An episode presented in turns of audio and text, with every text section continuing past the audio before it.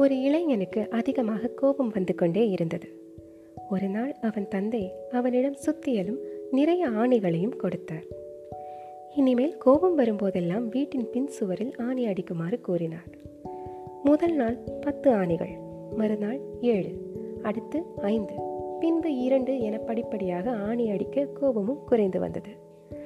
ஒரு நாள் தன் தந்தையிடம் சென்று இதுவரை நாற்பத்தைந்து ஆணிகள் அடித்துள்ளேன் இனி கோபம் வராது என்றார் அதற்கு தந்தையோ இனிமேல் கோபம் வராத நாளில் ஒவ்வொரு ஆணியாக பிடுங்கி எடுத்துவிடு என்றார்.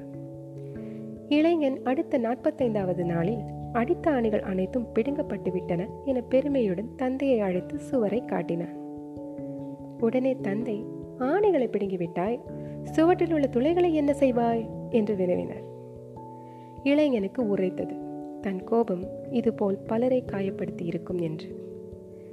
நம்ம நினைச்சதுக்கு மாறா இல்லை நம்மளுக்கு எரிச்சல் உண்டு பண்ணுற விதத்தில் யாராவது ஏதாவது பேசிட்டா சொல்லிட்டா உடனே நமக்கு கோபம் வந்துடும். சில தருணங்களில் சம்மந்தப்பட்டவங்க கிட்ட அந்த கோபத்தை நம்ம வெளிப்படுத்திடுவோம்.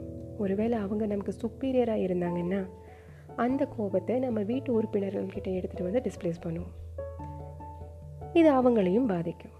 நிதானமாக யோசிச்சு பார்த்தா ஒருத்தர் நம்மளை கோபப்படுத்திட்டாங்கன்னு சொல்கிறப்போ நம்ம கோபப்படுத்தக்கூடிய சாவியை நம்ம அவங்கக்கிட்ட கொடுத்து வச்சுருக்கோம்னு அர்த்தமாயிடுது. ஒருத்தரோட ஆக்ஷனுக்கு நம்ம ரியாக்ஷன் கோபமாக இருக்கணுமா வேண்டாமா அப்படின்னு தீர்மானிக்க வேண்டியது நம்ம தானே ஸோ கோபத்தை கையாள பழகும் நம்மளை ஒருத்தர் எப்படி நடத்தணும்னு எதிர்பார்க்குறோமோ அதே மதிப்போடு நாம் மற்றவங்களை நடத்துவோம். மாற்றம் நம்மக்கிட்ட இருந்து தொடங்கினதாக இருக்கட்டுமே. மேலும் சில எளிமையான பகிர்வுகளை எதிர்நோக்கி இணைந்திருங்கள்.